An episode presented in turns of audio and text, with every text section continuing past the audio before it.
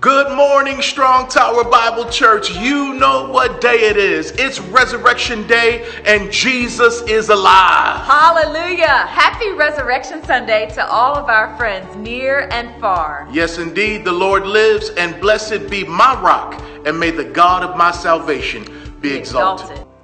Hallelujah. Hallelujah. Anybody got a praise Thank you, Jesus. for Jesus Christ? Amen. Amen. Amen. Well, now let's get a word from the Lord. Would you turn in your Bibles to the Gospel of John, chapter 20? That's the Gospel of John, chapter 20. Let me pray for the word. Father, we thank you for this opportunity to hear from you. Lord, I thank you that you are used to working with vessels of clay, marred vessels of clay. And so, Lord, uh, work with me. I am a marred vessel of clay. But I know, Lord, if you can breathe through me, just the way you breathe on me, Lord, I know you can speak to your people. So, Lord, I am your instrument in this moment. Lord, play me however you wish, that your people may hear a sound from heaven, hear a word from you that will encourage them and change their lives. We thank you that your word will not return void. So, Lord, even though I am imperfect, your word is perfect.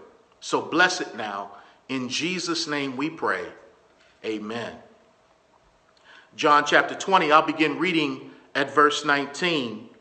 The Bible reads Then the same day at evening, and this is Resurrection Day, being the first day of the week when the doors were shut where the disciples were assembled for fear of the Jews, Jesus came and stood in the midst and said to them, Peace be with you.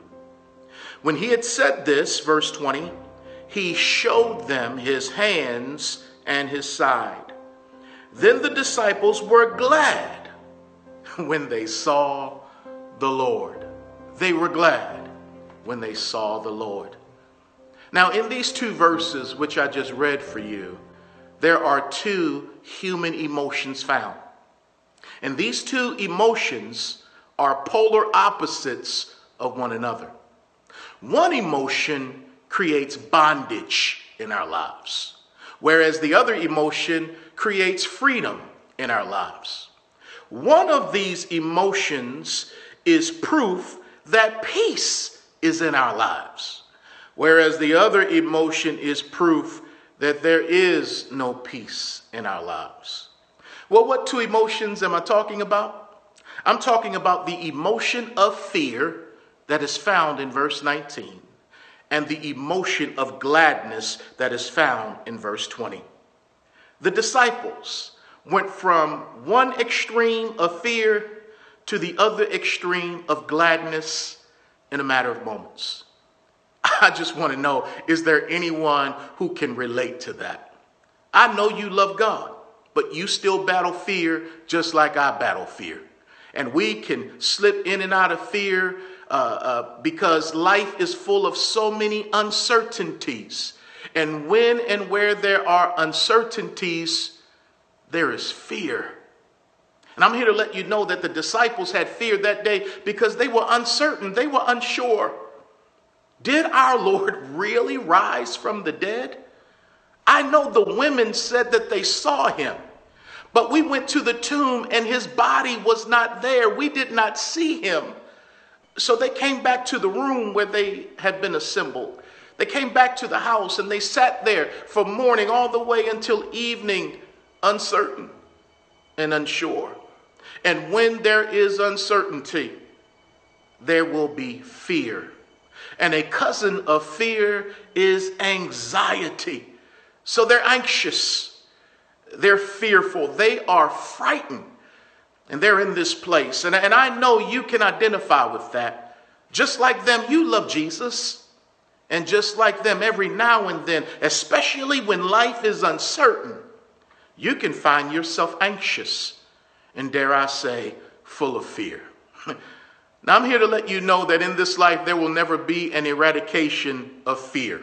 Why is that? Because life is full of uncertainties, and we're human, and we are prone to lean on our un- understanding. We are prone to be ruled by what we see, and not always by our faith. We're still in process as Christians. And just like them, when life becomes uncertain, we can find ourselves afraid. And with everything going on in the past several weeks, with this virus that has hit the world, this pandemic, it has produced a lot of uncertainty, unsurety, instability. And as a result of that, there is fear. And we're wondering what's going to happen next? What's going to happen tomorrow? This is why we need a resurrected Savior. Because when a resurrected Savior steps in the room, everything changes. When Jesus comes in, fear must go out. And when Jesus comes in, gladness comes in. Oh, I need a fresh dose of Jesus this morning. And I pray that that is your heart's cry as well. When we look at this passage, we're going to see what Jesus does in order to turn fear into gladness. Let me say that one more time, but I'm going to add something to it. When we look at this passage, we're going to see what the resurrected Jesus does to turn fear into gladness. Oh, yeah, yeah. This day is going to end better than how it started. They started off with fear and they sat in that place for hours. But then Jesus showed up.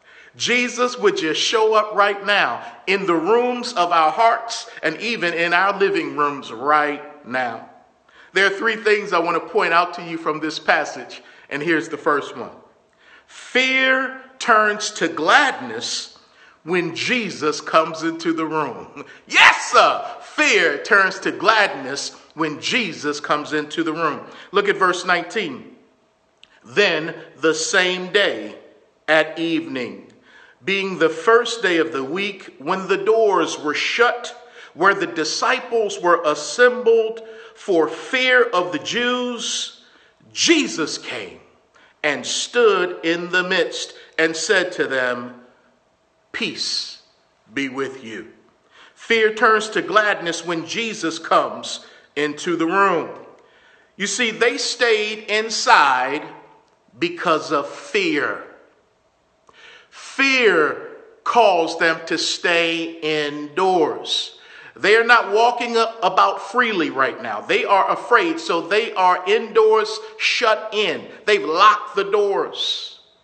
And I know you understand how that feels to be inside. Whereas they were inside by choice out of fear, we are inside by choice from wisdom. Wisdom has us indoors, not fear.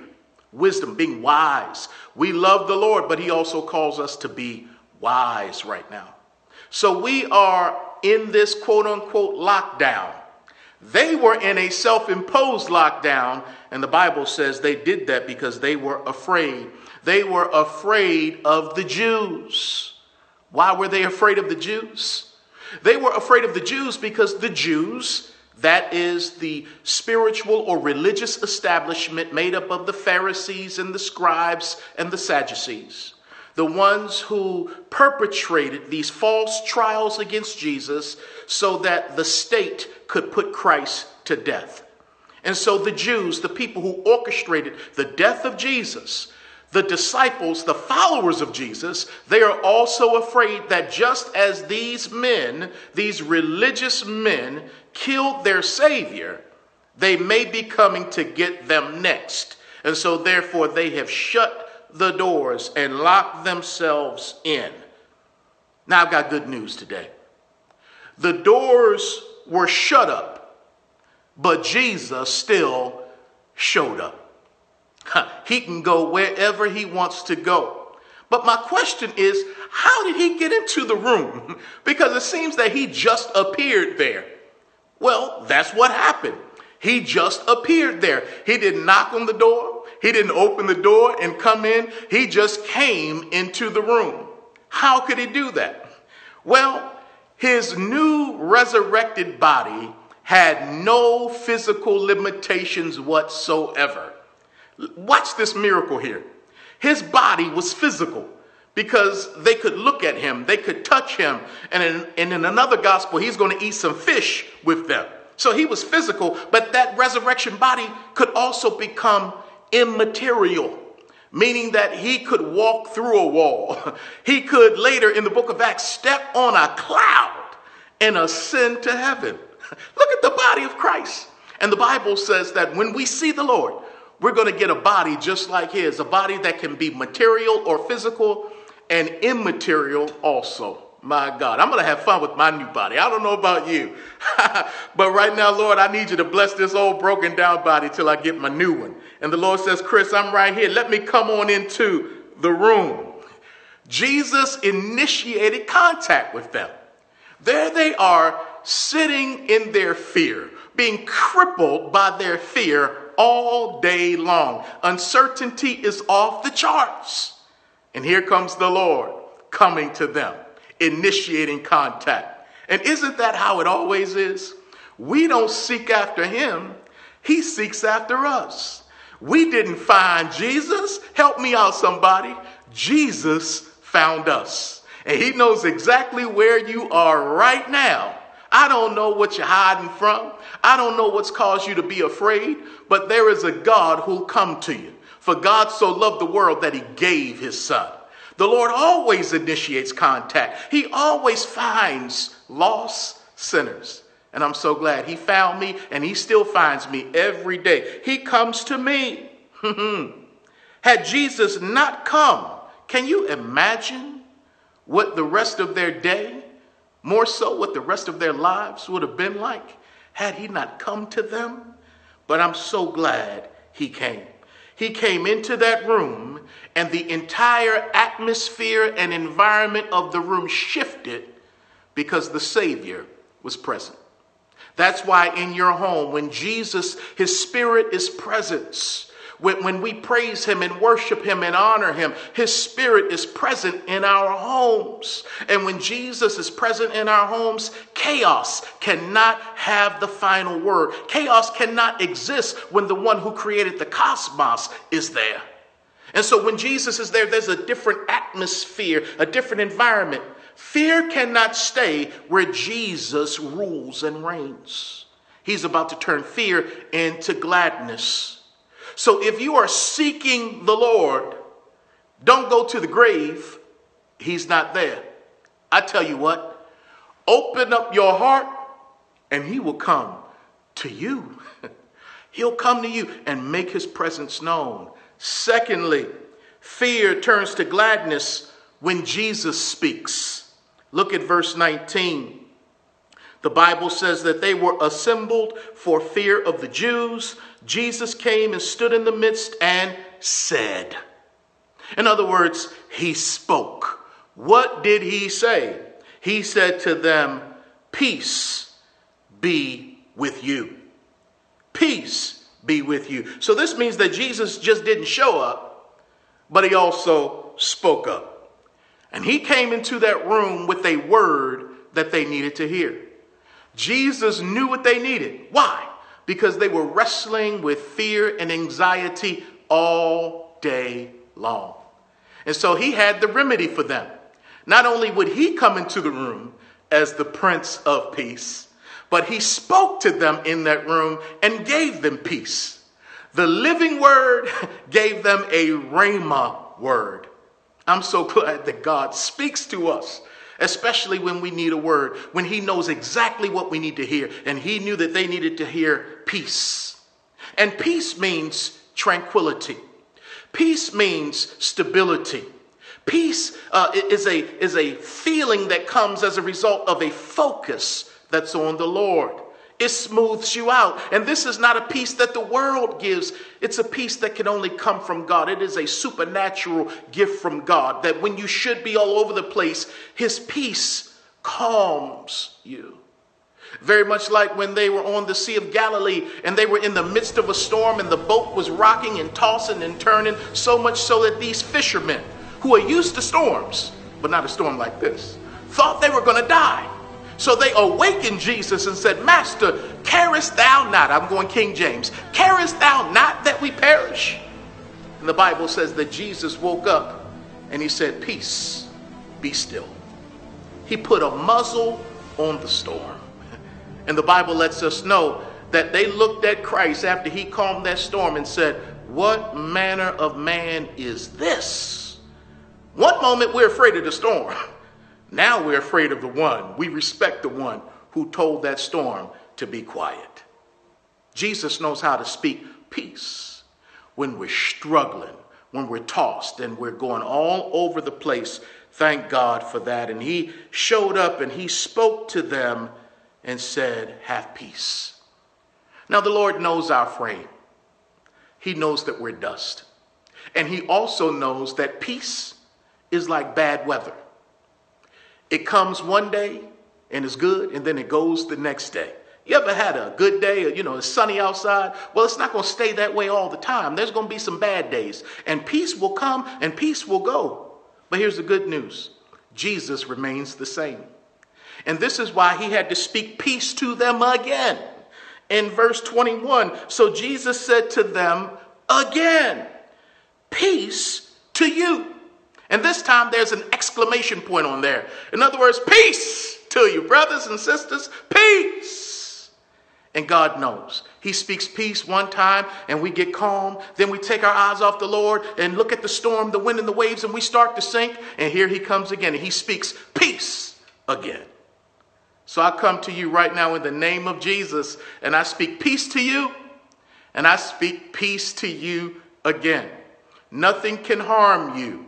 Nothing can come against you. God is in control of the storm. He never lost control. Trust the one who has all control. May he speak peace to your heart right now today. And then, thirdly and finally, when the Lord comes into the room, not only will he turn your fear into gladness by speaking peace, but he will also turn fear into gladness when he shows you his wounds.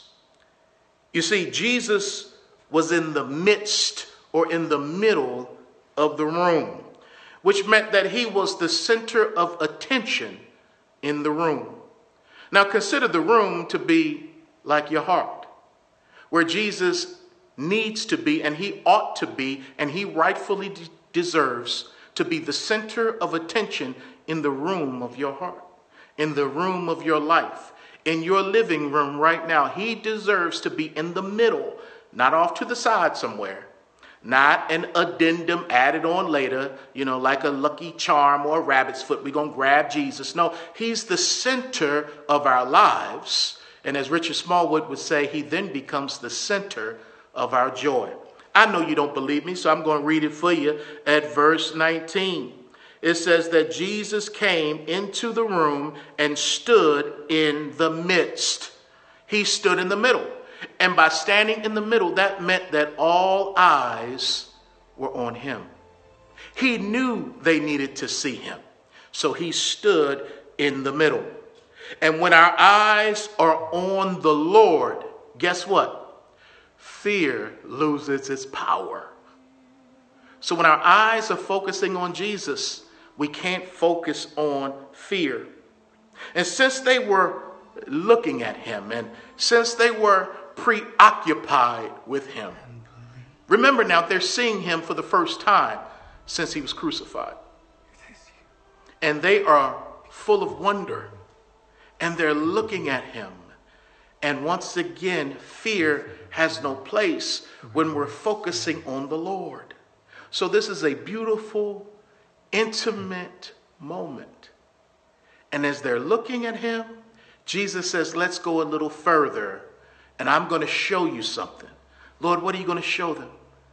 I'm going to show you my wounds now. Come a little closer. Look at the wounds in my hands. Look at the wound in my side. And that's the beautiful thing about intimacy with the Lord. He wants to take us deeper and deeper and deeper with Him so that we're learning new thoughts and new things, new dimensions about Jesus. So it's one thing for Him to be in the middle, but He wants to show us more. He wants to show us His wounds because it's through those wounds that we find our freedom, especially our freedom from fear, because it's by those stripes that we're healed. I know somebody's thinking, wait a minute, Pastor, Jesus has a resurrected body, a new body. Why does his body still have scars in the hands and in the side? Why? Well, I want to let you know something. Jesus will be the only person in heaven for all eternity who will bear marks and scars in his body. Meaning that you and I will not bear scars in our new bodies. Now, I've got a scar on my knee, a scar on my ankle, a scar on my chin, a scar on my hand, all these scars. But when I get to heaven, there won't be any scars on my new body. And there won't be any scars on your body. Somebody is really happy about that. But there will be scars on his body. Why is that? Well, number one, those scars are there to remind us in heaven and in the New Jerusalem of the price of our redemption. Because had Jesus not had scars in heaven, we might start thinking we're there because of our own good works. no, no, no. We'll forever be reminded of the cost of our salvation when we look to the Lamb and worship Him, and He will look as a lamb having been slain. We'll be reminded of the cost of our redemption. But not only that, it will also give us a reason to praise Him. Throughout all eternity, we will always have a reason to praise Jesus. When we look at His hands, when we look at His feet, when we look at His side, we'll say, Thank you, Jesus. But guess what? We don't have to wait to get there to praise Him. We can praise him right now for all that he's done. And let me throw this in at you for free. Because of his scars, we don't need to be scared. Did you hear that? Because of his scars, we don't need to be scared.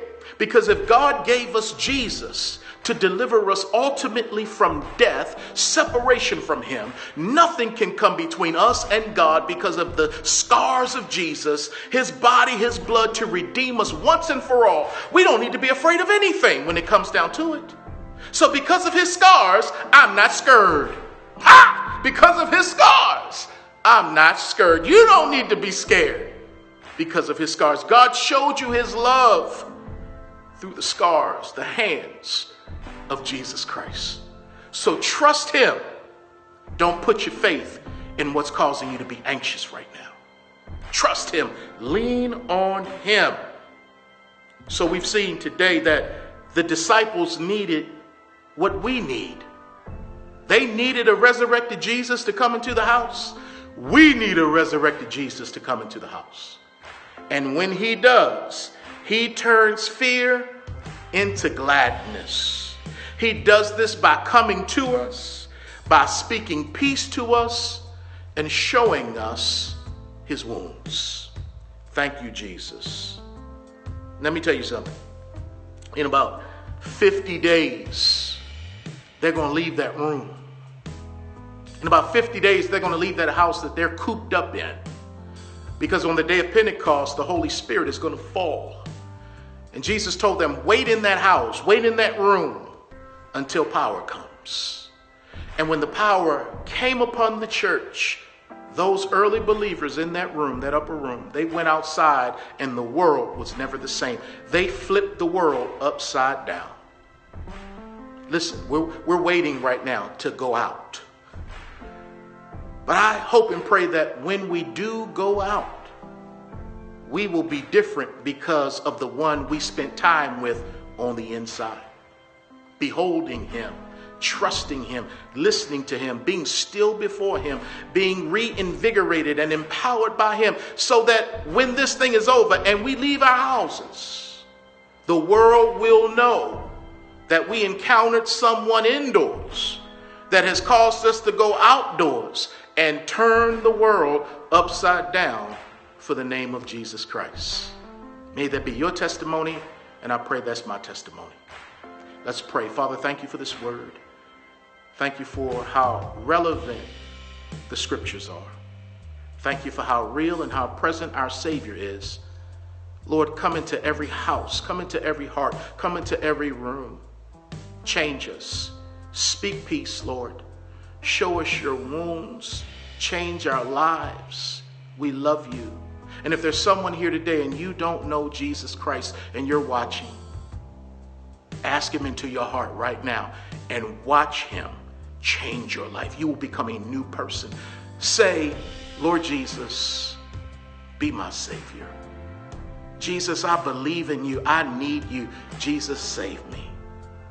And He will do just that. He will not only save you, but He'll change you one day at a time by His grace.